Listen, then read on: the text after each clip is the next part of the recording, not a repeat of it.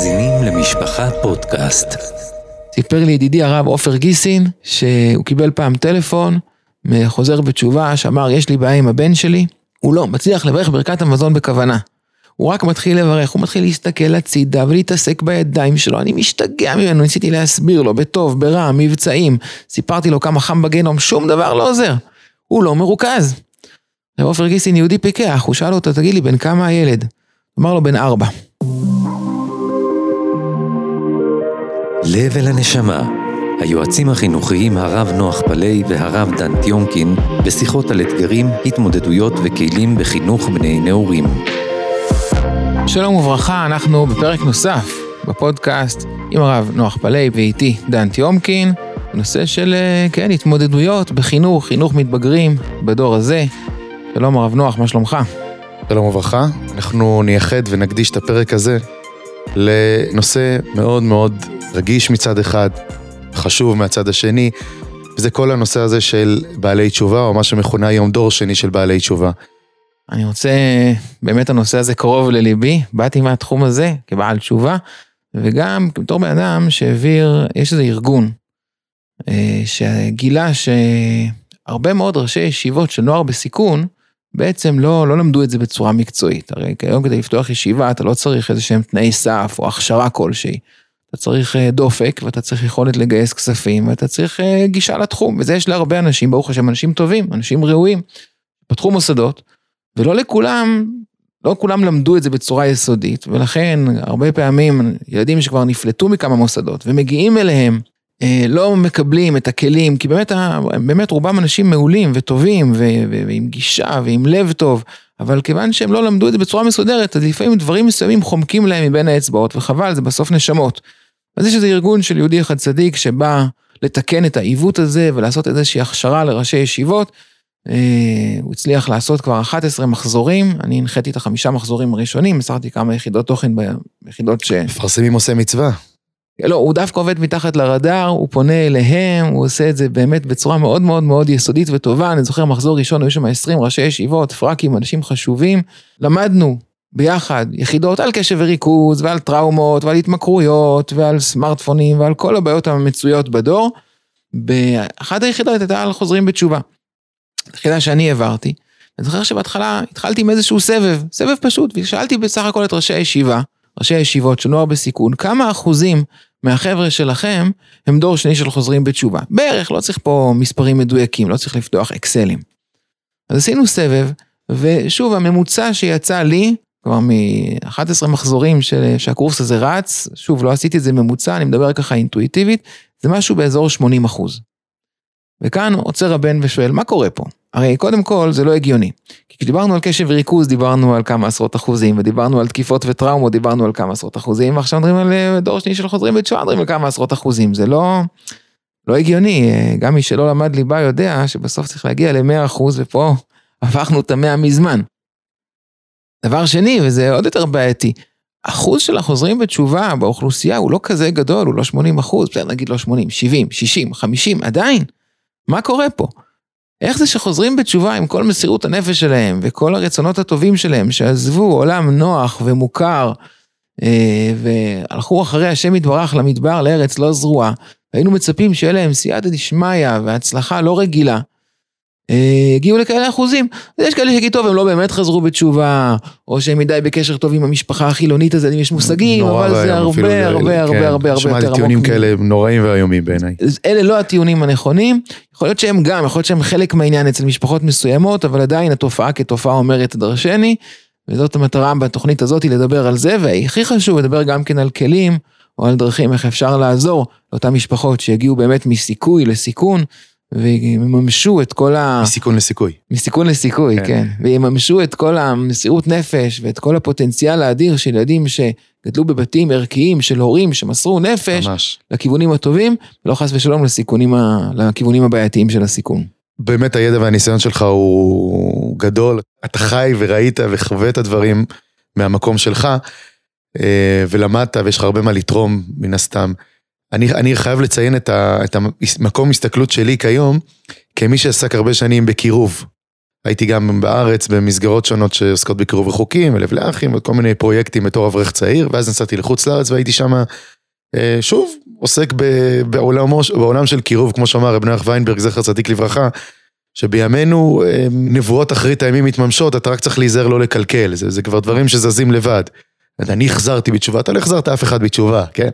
הקדוש ברוך הוא ברחמיו הגדולים מעורר אנשים לעשות את הדברים האלה. אנחנו בצד עומדים נזהרים לא לקלקל ולא להרוס, לתת מענה לזה. בכל אופן, מה שאני רוצה להגיד זה שכשחזרתי לארץ, אחרי הרבה שנים של עשייה בתחום הקירוב, ופתאום בבת אחת מעולם של קירוב, של אנשים שנכנסים לתוך שמירת תורה ומצוות, אני מוצא את עצמי עוסק בעולם של אנשים שיוצאים משמירת תורה ומצוות. עוסק ב- בלתפוס, לעצור את אותם אנשים. אני זוכר בשלבים הראשונים, כי הייתי ראש בית מדרש בכפר הנוער זוהרים, אחרי שבועיים, שלוש של עבודה, יושב על אה, ספסל שם, אני מאוד אוהב לדבר, להכיר את הבחורים, ו...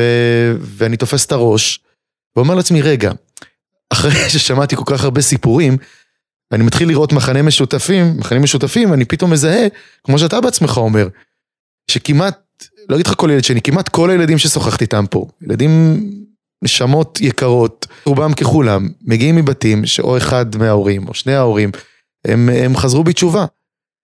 ואני יושב ושואל את עצמי, אני זוכר ממש בכאב, אמרתי לעצמי, רגע, הרי אני, גם אני עסקתי בזה במשך שנים, כביכול, עסקתי בקירוב.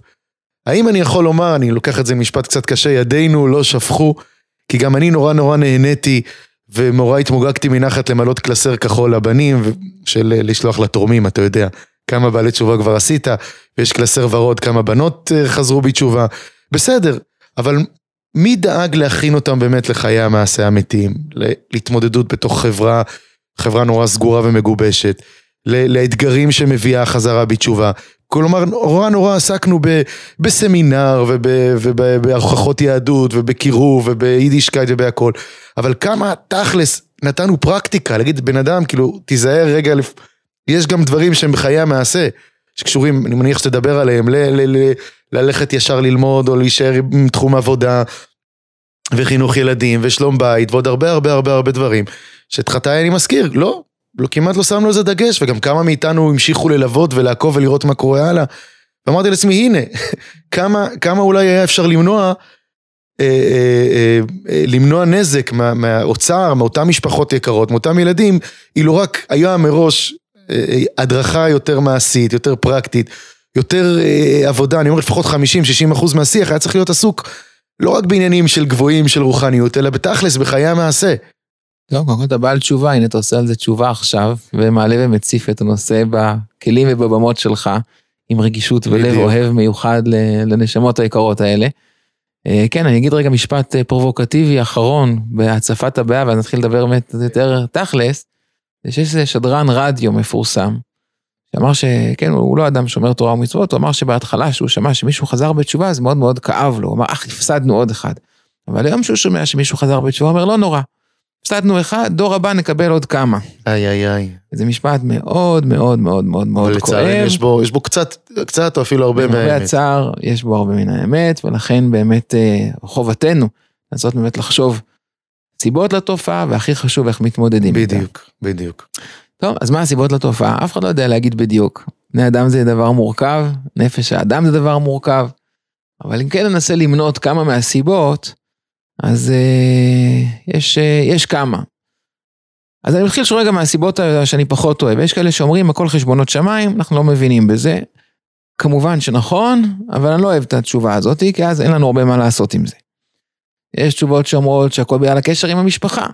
כן, ילד של בעל תשובה אה, עדיין אה, רואה, כן, בני דודים, סבא סבתא, הכל זמין, הכל קרוב. וממילא יש לו יותר מושגים, וממילא זה לא כזה רחוק, ואם לא טוב לו בבית, אז יש לו גם לאן ללכת. זו תשובה שאני גם לא כל כך אוהב, למרות שהיא נכונה, אי אפשר להתעלם ממנה לגמרי, אבל אני לא רואה בבעלי תשובה שניתקו קשר אני, עם המשפחות. אני לא רואה שזה, זאת אומרת, אני, כן, לא זה היה הגורם. זה לא זה, בעלי תשובה שניתקו קשר עם המשפחות, בדרך כלל מצב הרבה יותר גרוע. בדיוק. ולכן אי אפשר לש, לתת, לשים על זה את האצבע ולהגיד זאת הבעיה. יש כאלה שאומרים שהכל בגלל מבנה האישיות של בעלי תשובה, שהוא יותר קיצוני. זה מה שנתן להם מצד אחד את הכוח לחזור בתשובה, אבל מצד שני זה גם מה שפוגש אותם בהמשך וגורם להם... אני חייב שנייה, שאתה, מה ששמעתי בהרצאה שלך, כשלמדתי אצלך פעם אחת, אני חייב שתאמת את זה עם, עם, הזיכר, עם זיכרוני איננו מטעני. שהיה לך ניתוח מדהים שציין ממש עליך במשפחה שלך, מה גרם לך ביחס לשאר האחים שלך, שאר המשפחה שלך, אה, ללכת לצד הזה של חזרה בתשובה. וניתחת את זה, אני חושב, עם משהו שקשור גם לפודקאסט הקודם שלנו, שקשור לקשב וריכוז. נכון, בכלל, זו שאלה כללית, קודם אמרנו שהאחוזים עלו את המאה אחוז, אז כנראה שיש מתאם, יש יותר בעלי תשובה שהם גם קשב וריכוז. מצד אחד קשב וריכוז, יש לזה גם מעלות, היכולת לשחות נגד הזרם. אז הרבה אנשים יכולים להיווכח שהתורה אמת, משה אמת ותורתו אמת, אבל אלה שיש להם באמת כוח ללכת נגד הזרם, זה דבר לא פשוט. שוב, שוב זה לא, לא, לא נחקר מדעית, אני מדבר אינטואיטיבית מעצמי ומהרבה מחבריי. זה הרבה מהאמת. בהרבה מהחוזרים בתשובה יש קשב וריכוז, הבעיה היא שזה תורשתי. זה כן. שווה מחקר. שווה מחקר, אם מישהו פה שומע אותנו ויכולת לחקור את זה, הבעיה היא שזה תורשתי. זאת אומרת, גם הילדים של החוזרים בתשובה מקבלים את הגנים האלה, לשחות נגד הזרם, אבל הם גדלים בזרם אחר. וגם הם מכירים יותר, עם ההורים יותר אה, מוארים ומדומיינים, והשם יתברך, עם המדליקה נרות, והכל חסד וגמחים. הילדים גם מכירים את הצד האפל של הירח, ואת הצד האפל של החברה שלנו, עם אנשים שיותר ביקורתיים כלפיהם ולא מקבלים אותם. ואז, כיוון שיש להם את היכולת לשחות נגד הזרם, מה יעשה הבן ולא יחטא, הם הרבה יותר בסיכון מהבחינה הזאת.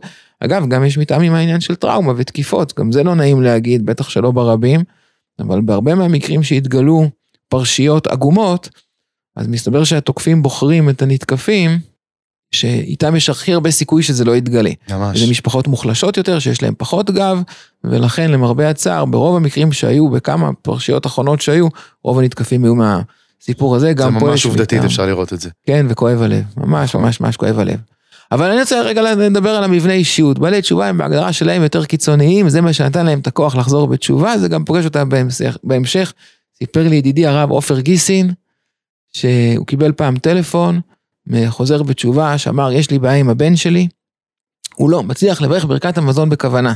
הוא רק מתחיל לברך, הוא מתחיל להסתכל הצידה ולהתעסק בידיים שלו, אני משתגע ממנו, ניסיתי להסביר לו, בטוב, ברע, מבצעים, סיפרתי לו כמה חם בגיהנום, שום דבר לא עוזר, הוא לא מרוכז. ועופר גיסין יהודי פיקח, הוא שאל אותו, תגיד לי, בן כמה הילד? אמר לו, בן ארבע. או. זה היה יכול להיות מצחיק, אבל זה עצוב.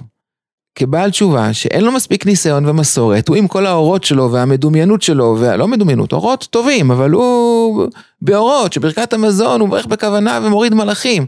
עכשיו הוא לא מבין שהילד לא יכול לקחת את השורה התחתונה שלו ולהמשיך משם, יש לו גם כן מסע של בירור, יש לו גם כן... הוא ילד, והנער נער. וילד בן ארבע לא יכול עכשיו ללכת ברכת המזון בכזאת דבקות וזה בסדר, אז אבא שגדל ובעצמו זוכר שבגיל ארבע לא היה לו הרבה כוונה ובגיל 13 היה לו קצת שטויות בראש ובסוף הוא התאפס ובסוף היה בסדר. יודע להתייחס לזה לא בתוויות ולא בצעקות ולא בשומו שמיים. ולפעמים בעל תשובה דווקא בגלל שהוא מצפה שגם בנו יהיה שטוף אורות כמותו. ולא יהיה איך שהוא היה בזמנו. כן. זה סוג של תיקון כזה, גם מורה דרכו תיקון למצב שלו בילדותו ונערותו. נכון, הוא לוחץ על הנקודות האדומות. זה כן. שמעתי פעם מאברך אחד, הוא אמר שהבן שלו פעם חזר הביתה עם צעיף של בית"ר ירושלים. והוא אמר, לא רביתי נחת, וניסיתי לחשוב מאיפה זה מגיע. קודם כל עצרתי את עצמי, כי ידעתי שאם אני עכשיו אגיב באימפולסיביות זה לא יהיה טוב. עצרתי את עצמי. ניסיתי לחשוב, אולי הוא תומים, אולי בכלל לא יודע בדיוק מה זה אומר, מה המשמעות של זה, וגם אם הוא כן יודע, בוא נדבר על זה, בוא נעזור לו להבין מה המשמעויות, איך, איך הוא ממתג את עצמו ב, ב, בישיבה, בתלמוד תורה, זה דבר בעייתי, בוא נסביר לו את זה בנועם. אבל בעל תשובה שעכשיו הבן שלו יבוא עם דבר כזה, יהיו צעקות ויהיה טקס שרפה ואתה לא נכנס עם זה הביתה, הבן עוצר ושואל, הלו אבא, מה קרה? דרכתי על איזה נקודה רגישה. כאילו אתה קייפת, אתה מספר, קייפת, נהנית, בחרת, מצאת, לי אסור לעשות את הבירורים שלי. אתה יודע, באמת, כל תחום, כל, כל אה, אה, תחום שהורה בוחר לחנך את הילדים שלו, מלהיות אה, פסנתרן, מוזיקאי, כדורגלן, או לא יודע מה, מה שהוא רוצה, אז בסדר, אז הוא החליט שזה האהבה שלו וזה החלום שלו אה, לרצות ולראות את הילדים שלו. לא דרוש כאן איזה מסורת מיוחדת. באמת, כל הנושא הזה של חינוך לתורה ומצוות, להגיד, לבוא לקום לילד, להגיד לו, תקשיב, תתפלל. שזה דברים רוחניים, תחזיק סידור, תתפלל. שבת, תורה, גמרא. באמת זה דורש מסורת של, של איך עושים את זה. ולקחת בן אדם ש... אה, זה, זה, זה דבר שאין מסורת בזה, שהוא לא ראה, הוא לא ראה את זה בבית, הוא לא... זה נורא נורא מאתגר, זה נורא נורא קשה. אני יודע היום לעשות, לא כי אני חכם. כי ראיתי מה אבא שלי עשה, שאבא שלו עשה, שאבא שלו עשה, שאבא שלו עשה, איך הוא הגיב, ממה הוא נבהל, ממה הוא לא התרגש, איך הוא התמודד. בן אדם ש, שהגיע ומתחיל את הדברים כביכול מאפס, אז באמת, בלי הדרכה ובלי שיש מישהו יודע להגיד לו איפה להתעורר ואיפה להירגע ואיפה להרפות ואיפה... אז, אז באמת הדברים נהיים הרבה יותר מורכבים וקשים. אם, אם... פה מתחדד העובדה שפה אין לנו שימוש, שפה אין לנו מסורת. כן. פה זה מתחדד ופה זה נופל, כי באמת בטבע לפעמים אנחנו ביקורתיים, כמו כל אחד, ולפעמים אנחנו עצבניים כמו כל אחד, ואנחנו לא מספיק יודעים להכיל את החיפושים ואת הבירורים ואת הצורך של הילדים להיות גם ילדים, ולגשש בעצמם את דרכם. הבעיה היא שזה גובה קורבנות, כי בסוף העץ גודל באווירה שהדת שווה לחץ, שווה עצבים, שווה חוסר קבלה שלי כמו שאני, עם חוסר לגיטימציה לבירורים שלי, ואז... אה, בעצם סוג של התניה. כי כל כן. החוויות השליליות שלו הם תמיד סביב, אה, סביב נרבים או כעס או תסכול של ההורים על, על תורה ומצוות, אז הוא אומר, כמו שאתה אומר, אה, בפרט שיש לו יכולת לשחות נגד הזרם, הוא סוג של סלמון כזה. הבת שלי אמרה, היום ברוך השם, נשואה, שני ילדים, מקום טוב ברוך השם, אבל אני זוכר שהיא אמרה לי פעם שהייתה בת 10 או 12, היא אמרה לי, אבא, אתה יודע, בעזרת השם שאני אהיה גדולה, אז בעזרת השם אני רוצה להיות חילונית. בעזרת השם.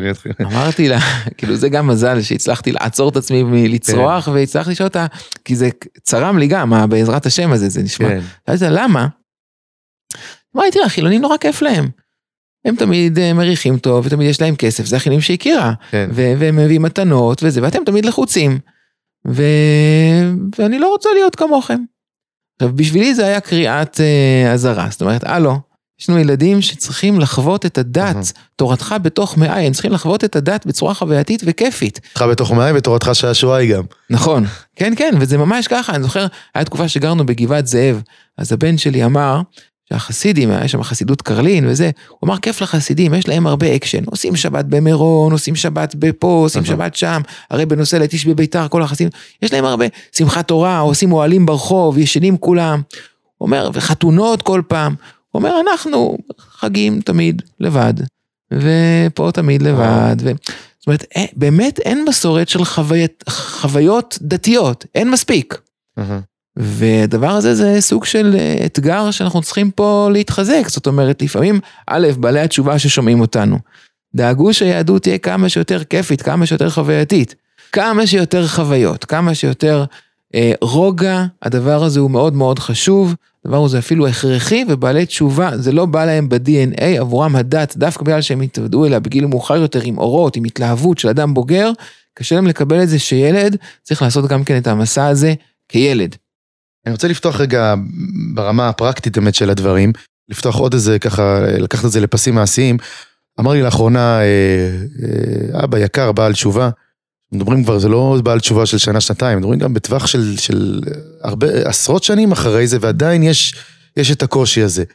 והוא אמר לי ש, שההגדרה, הביטוי שלו היה, כשאני חזרתי בתשובה בגיל 32-33, אחרי עשייה ביטחונית, וקריירה מוצלחת, ואדם שמכובד ואיפה שהוא נמצא, אה, בעבודה שלו, בקהילה שלו, במקום המגורים שלו, ופתאום אני מגיע אה, לקהילה החדשה בבני ברק, הוא אומר, התחושה הראשונה הייתה אובדן של ביטחון עצמי. כאילו אני מתחיל עכשיו מאפס. איבדתי את כל ה... משהו באישיות שלי, בדימוי העצמי שלי, בביטחון העצמי שלי, התפרק. כאילו, אני כלום, אני, אני, כל דבר עושים לי טובה, שהם בכלל מוכנים לראות אותי, לקבל אותי, להסתכל עליי. והוא אומר, זאת הייתה התחושה במשך שנים. והוא אומר לי, וזה גם בא לידי ביטוי בחינוך. אתה מחנך מתוך חוסר ביטחון, מתוך לחץ. ממגד לגמד. ממש, כן, בדיוק. תראה, יש לזה בסיס אמיתי. אני זוכר את עצמי גם, כשחזרתי בתשובה, הייתי בחיל אוויר, הייתי כבר אה, בן אדם שיש לו אה, רקורד ויש לו קבלות, ופתאום אתה מגיע לחברה, ופתאום אתה קולט שבעצם פה אסור לדבר אחרי הנטילת ידיים, והתנועות שאומרים לך נו נו נו ילדים בני שלוש, זה בגלל שהם יודעים משהו שאתה לא יודע. פתאום אתה יודע שאתה לא יודע איך, איך קושרים נעליים. יש סדר מסוים, לא ידעתי את זה. בהנעלה ואחר כך בקשירה, פתאום אתה רואה שאתה לא יכול לסמוך על עצמך, אז בדבר שהוא הלכה זה לא כך נורא, אפשר להשלים את המידע הזה, אבל אתה גם לא יכול לסמוך על האינטואיציות שלך. וכשאתה מגיע לחינוך ואתה מחנך בלי אינטואיציות, וואו. זה דבר מסובך מאוד מאוד מאוד, כי אני לא יודע מה כן ומה לא. נועה ירון בספר של השיר הגאול, הספר חובה למי שרוצה להתחבר לנושא הזה מהכיוון הרגשי יותר, דרך סיפור עלילתי, היא כותבת על זה בצורה מאוד מאוד מרגשת, היא אומרת איך אימא שלה בכתה היא מספרת מהסיפור כאילו של הילדה שיצאה בשלה, שהיא גילתה שהיא לא יכולה לשיר לילדים שירי קודש באמבטיה. אז מה אני אשיר להם? שירים חילוניים אסור, ושירי קודש אי אפשר אסור באמבטיה. אז מה, אסור לשיר באמבטיה? מה עושים? וואו. מצוקה. האם, האם חלק מזה זה גם, שוב, בחוויה שלך, זה גם מעבר לחוסר ביטחון שלי בתוך הבית, יש לי גם את הצורך כל הזמן להוכיח את עצמי לסביבה, לחברה, לשכנים, למקום, כל הזמן כאילו לקבל את החתימה שהנה, אני, אני בסדר, אני, תראו, אני עשיתי את זה כמו שצריך. להוכיח מצד אחד, וגם מצד שני, גם את זה צריך להגיד, וזה קצת לא נעים, אבל לפעמים הילדים מרגישים תחושה, לפעמים אמיתית ולפעמים היא לא אמיתית, אבל לפעמים מרגישים את התחושה שהם מופלים לרעה, שהם סוג ב' או סוג ג', ואיך הבן שלי אמר לי פעם, תראה, דיברנו כמה ילדים, אבל את מי הרבי הוציא החוצה מהכיתה? אותי. למה? כי אני בן של בעלי תשובה. הוא נכד של ראש ישיבה, הוא, לא יש לו חסינות. והוא משפחה חשובה, יש לו חסינות. אני בן של בעלי תשובה, אותי הוא הוציא. עכשיו, יכול להיות שהוא לא צודק. יכול להיות שהוא באמת הפריע יותר כלומר, בעצם מכולם. התחושה הנחיתית אבל הזאת, התחושה הסובייקטיבית כן. הנחיתית פה בסוף, אם אדם מרגיש לאורך זמן שהוא לא רצוי או שהוא סוג ב', אז אם הוא בריא בנפשו, הוא הולך. אף אחד לא נמצא במקום שבו הוא מרגיש לא רצוי או שבו הוא מרגיש סוג ב'. אז אנחנו ההורים, בעלי התשובה, שטופי אורות, מודעים לזה שיש בורא לעולם ותורה משמיים, וצריכים למסור נפש וללכת אחרי השם מדרך למדבר, גם אם המדבר הוא לא מושלם. אבל ילדים שאין להם את ההכרחים השכליים האלה, אם הם מרגישים מופלים, אז באופן טבעי הם לא רוצים להיות שם, ומפתחים אנטי נגד המערכת ונגד כל מה שהיא מייצגת.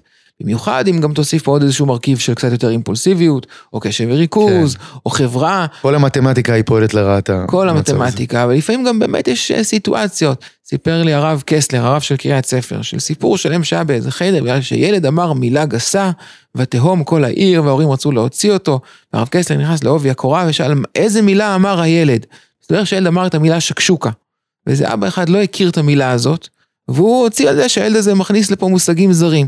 הוא לא הכיר פשוט מה זה שקשוקה, הרב קסלר הסביר לו שקשוקה זה שם של מאכל, אצלך בעדה זה פחות נפוץ, זה כמו גפילטפי, סוג אחר של מאכל, מה קרה? זה לא מילה בעייתית בכלל. לפעמים כשילד חווה תחושה שמאשימים אותו, או.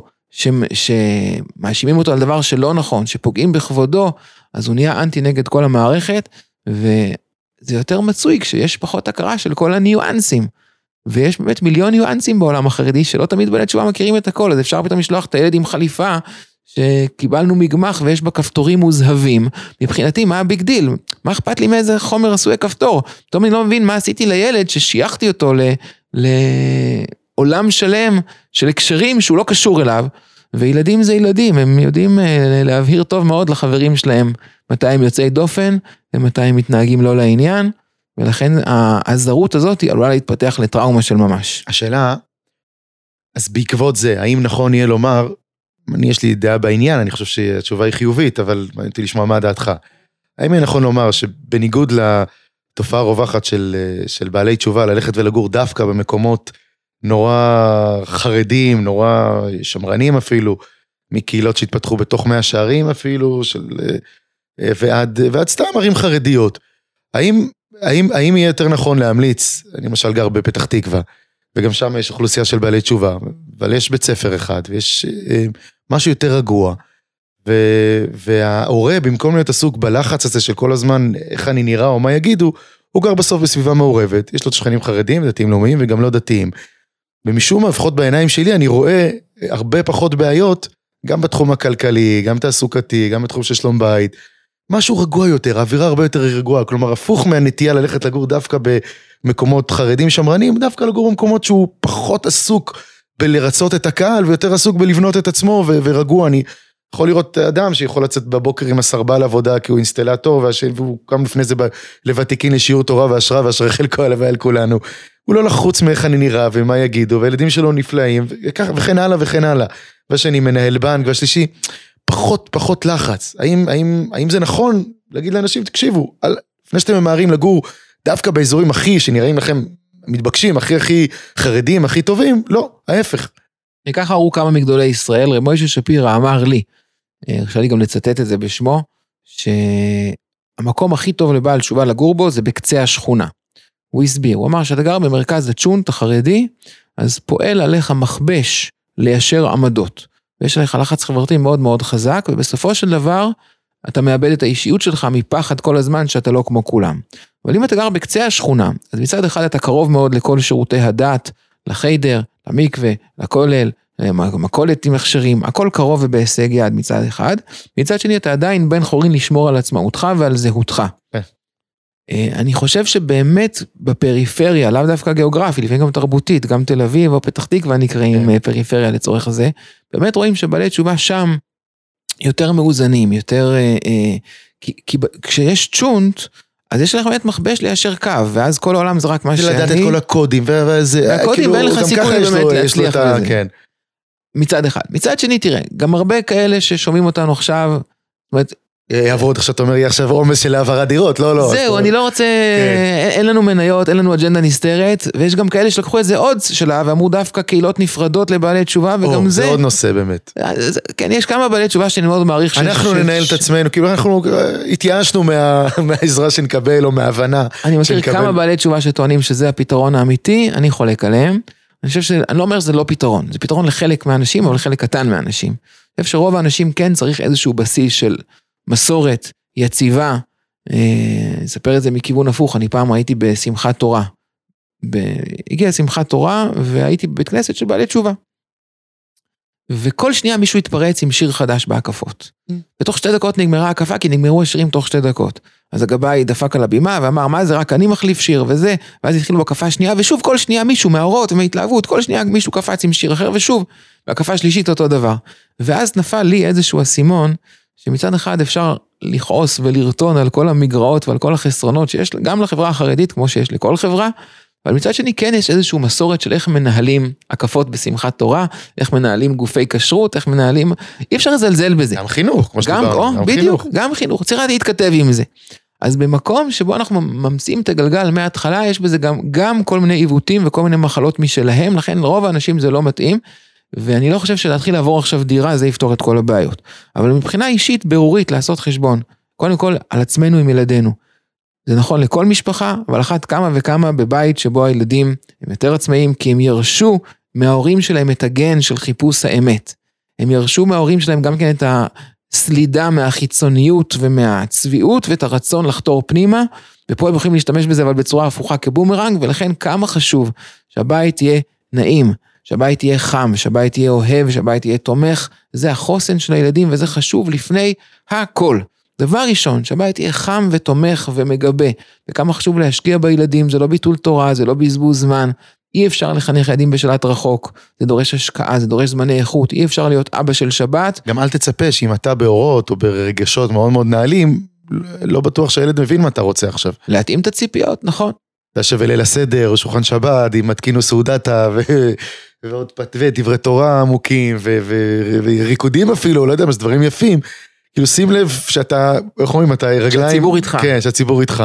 ואם הם לא, אז לא להתחיל עכשיו לרטון ולכעוס ולכעוס, הכל בגלל אשתי, הלחיצו אותי להתחתן, הכל בגלל הילדים, לא הייתי צריך אה, אה, את, את הילדים האלה עכשיו, הם לא בראש שלי, והכל בגלל שאנחנו גרים במקום הזה. ששש, תירגע, זה מה יש. עם זה ננצח, הקדוש ברוך הוא בהשגחה פרטית נתן לך את האישה, נתן לך את הבעל, נתן לכם את הילדים האלה, תשקיעו בהם, שיהיה בית חם, זה א' ב', כשיש את זה, אז יש להם חוסן, ואז כל ההתמודדויות שיש להם, לא נוכל לחסוך להם את כל ההתמודדויות, אבל יהיה להם חוסן להתמודד עם זה בלי שזה יהפוך להיות טראומה ותחושה של דחייה.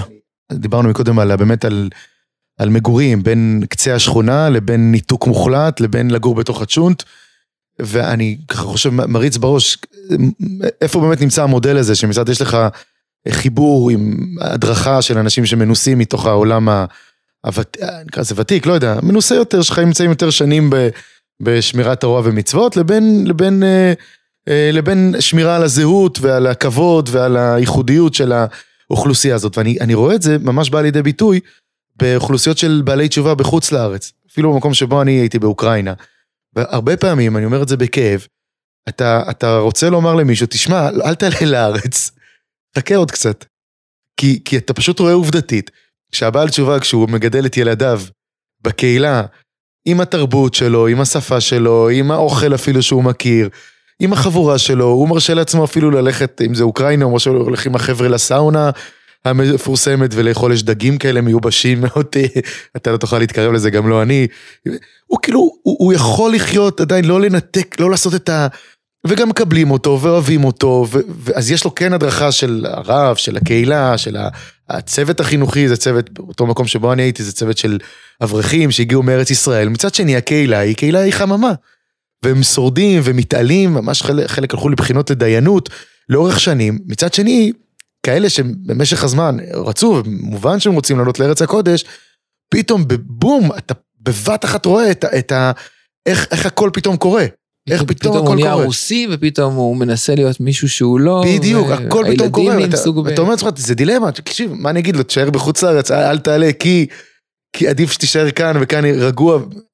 זה, זה ממש היה מודל שמראה איך הדברים האלה הם כן מאוד מאוד מאוד קשורים למקום מגורים ולקהילה שאתה נמצא. ואת האדמה אשר ברגליהם, אומרים ב...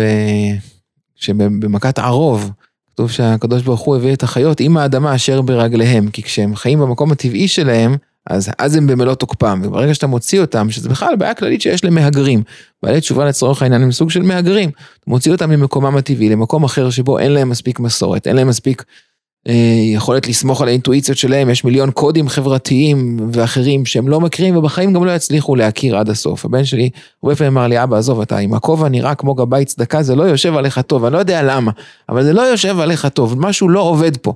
וזה נכון, אני באמת, יש משהו בגרסא דיאנקותא שכנראה קשה עד הסוף בגיל מאוחר יותר, אז מבחינה הלכתית ודאי שאפשר להשלים פערים, אתה לומד משנה ברורה מההתחלה עד הסוף, ואתה, ואתה, ואתה יודע בדיוק, אבל יש כל כך הרבה מעבר, אי אפשר עד הסוף להכיר את הכל, ולכן אם אתה בחברה שאתה בגלל זה לא מופלה לרעה, אם אתה מגדל את הילדים שלך בבית עם אווירה טובה ונעימה, אז כן, אני אגיד, אני אגיד משפט שהוא הוא, הוא עשה לי הרבה סדר בראש, וכשאני אומר אותו בכלל להורים, בטח בעלי תשובה, משפט קצת מקומם, אמר הדשמייצה זה, זה מי שחבר הכנסת יצחק פינדרוס, אמר לי את זה בשם אביו, שעסק הרבה שנים, עסק, עסק בקירוב.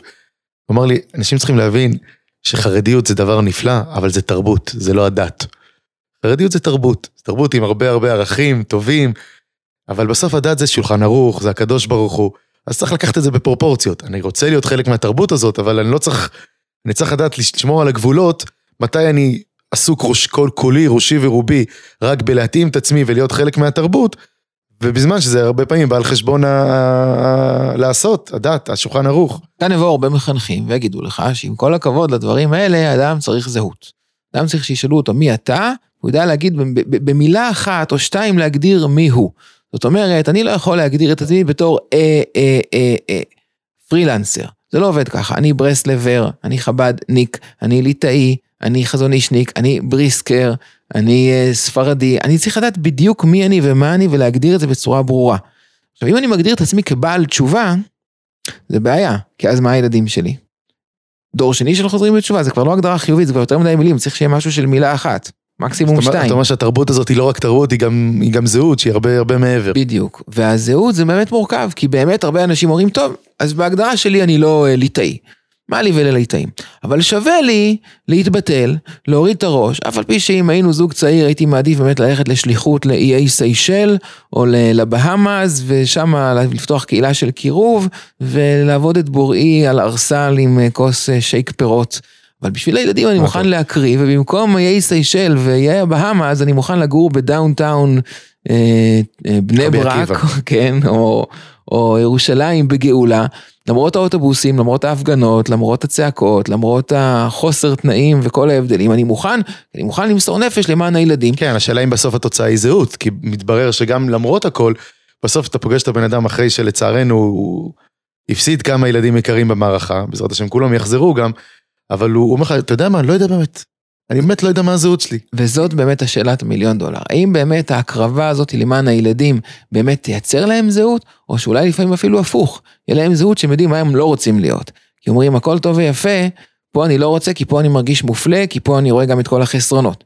אז מה הפתרון לזה? אני לא יודע אם יש פתרון אחד מוחלט. אה, קודם כל להיות מודע לזה, דבר ראשון.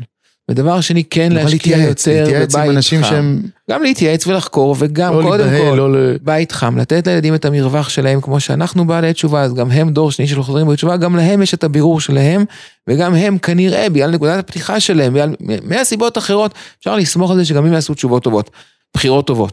אז האם לשלוח אותם בכוונה מההתחלה שיתחילו את הבירור שלהם מההתחלה? לא, הם קיבלו נקודת פתיחה גבוהה יותר. אבל לסמוך עליהם ולאהוב אותם ובית חם לאהב עליהם את המצוות כמה שרק אפשר, ובזכות זה שהם יעזור. למרות שאין להם אולי באמת את הזהות הכי ברורה, למרות שאני לא יכול להגדיר על עצמי היום שאני ליטאי, כי אני גם לומד uh, כתבי ברסלב ומאוד מאוד נהנה, ומישהו אמר לי, תשמע, את הילדים שלך זה יבלבל, אל תכניס את זה הביתה. ממש. הכל טוב ויפה, אני לא פוחד מהבלבול הזה, כי אני חושב כן. שאדרבה, עצם זה שהילדים שלי רואים אבא שבודק ומחפש ומחפש את נקודות החיבור. מאפשר להם להבין שגם שלו. בתוך המרחב של שמירת תורה ומצוות, הם יכולים עדיין לחפש ולמצוא את הדרך שלהם בעבודת השם, גם אם לא ייצמדו בדיוק לאותו אה, פלטפורמה או אותו אה, שטנץ נורא נורא נורא מקובע, שהוא טוב לילד אחר ולא טוב לילד, אחר, לא לילד שני. נכון, ובכלל בדור שלנו אני חושב שבאמת השטנצים האלה הולכים ומטשטשים גם מהמשפחות הכי מיינסטרימיות. ממש, נכון, אתה מסכים. רואה שיש את הבירורים האלה, אז דווקא בדבר הזה אנחנו בעלי התשובה, במקום להיות קבוצת רווחה נסרכת, סרח עודף שמתחנן. לוועדות קבלה שיקבלו אותנו, נמצא מקום שבו אנחנו יכולים באמת לייצג איזשהו איזון נכון בין קודש לחול. זאת אומרת, מצד אחד כן להיות עובדי השם בטורים גבוהים, אבל מצד שני לא לטשטש ולא להתכחש ולא להתנער מהדברים הטובים והערכים הטובים שגם כן קיבלנו. אז, אז ממש לפני שמילות הסיום שלך, לסיכום, סיכום, סיכום, סיכום, הנושא הכל כך חשוב וארוך, אבל אנחנו ככה בשדרים קצר.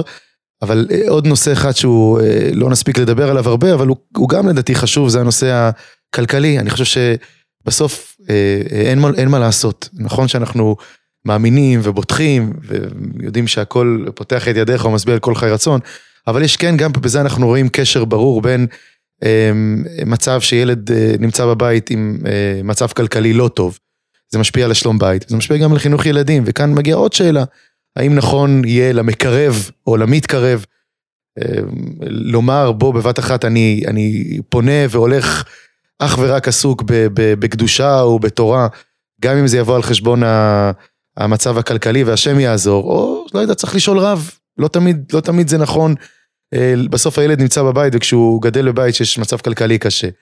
ודברים האלה מיד משפיעים גם על מצב זוגי וגם על חינוך ילדים, אז זו עוד שאלה, אני חושב שיש היום גם לרב אורי זוהר ראיתי יש דיבור בנושא הזה. הרבה רבנים דיברו, קודם כל אני כל כך מודה לך שהעלית את הנקודה אותי, כי זו באמת נקודה קריטית וחשובה, באמת המצב הכספי, הגמרא אומרת, משפיע על השלום בית, משפיע על חינוך הילדים, משפיע גם על האמונה בסוף. אם אדם יש כל הזמן בעוני ולדקדוקי עניות, במיוחד שאין לו, משפח, לו מסורת בזה ואין לו רשת חברתית ומשפחה תומכת, אז פתאום הוא נהיה נזקק בחברה, וזה הכי גרוע בעולם. כל גדולי ישראל מכל המגזרים, החל מהרב שך שהורה בעצמו ליוני גרשטיין לצייר המפורסם שיקבע עתים לתורה ולא יתנתק ממקצוע הציור. אמר לו אבל אני לומד, יש לי פרנסה, אני לא צריך את זה, אז אמר לו הרב שך ליוני, יוני אומר את זה, זה מצולם בווידאו. הוא אומר, זה לא בשביל הפרנסה, זה בשביל הנשמה. אז הוא שאל אותו, בשביל הנשמה יש משהו יותר טוב מללמוד תורה כל היום?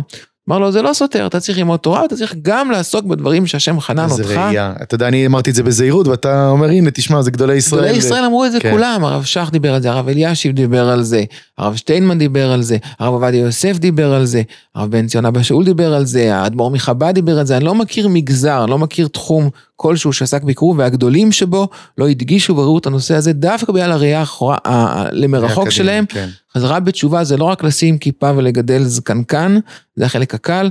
חזרה בתשובה זה תהליך שלוקח איזה 70-80 שנה, יש הרבה רבדים, ובשביל שלבי ההמשך בתשובה, חייבים, חייבים, חייבים שיהיה גם כן רווחה כלכלית. סולם מוצב ארצה. עוד לא בראשו מגיע השמיים, עכשיו לא. תמיד הכל בידינו, אבל ברגע שאדם יודע שהוא עושה השתדלות והוא בפרשה, יש לו הרבה יותר סיכויים להצליח בסוף. גם בזוגיות, ובעזרת השם גם השתדלות נכונה בחינוך הילדים. נושא טעון, נגענו באפס קצהו, יש עוד הרבה הרבה מה להעמיק, מקווה שמי שהדברים נוגעים לו קיבל פה קצת כלים או קצת כיווני מחשבה. מקווה שמי שהדברים אה, לא נוגעים זה, לו, כן, ידע, ידע, ל- ידע להסתכל אחרת על בעלי תשובה, הם לא רק עכשיו המוזרים והמדומיינים עם ה... פתאום גרטל וחליפה קצרה מה הקשר, לא, הלו, הם, הם בבירורים, והם זקוקים גם ברור, כן. הם, הם באמת נמצאים במקום של, של אשריהם ואשרי חלקם, לא קיבלו את זה מאפס, אנשים הלכו ועשו צעד שאנחנו לא יכולים, אנחנו מי שלא גדל, לא יכול להבין אפילו במה מדובר, באיזה מסירות נפש, באיזה איזה מלחמה יומיומית על כל מצווה ועל כל מחשבה ועל כל מעשה. האנשים האלה ראויים להערכה יותר ממה שאנחנו חושבים אפילו, בטח לא לזלזל. לגמרי. טוב, אז תודה רבה לכם על ההקשבה. מקווה שקיבלתם תיאבון אה, לעוד, ושהכי חשוב, לא נשכח גם את ההקשר פה החינוכי, להתייחס לילדים בחום ובאהבה, לעזור להם גם כן לעשות את הבחירות הטובות. תודה רבה לך, הרב נוח פלאי. תודה רבה רב דן דיומקין, ברכה והצלחה לכולם. כל טוב.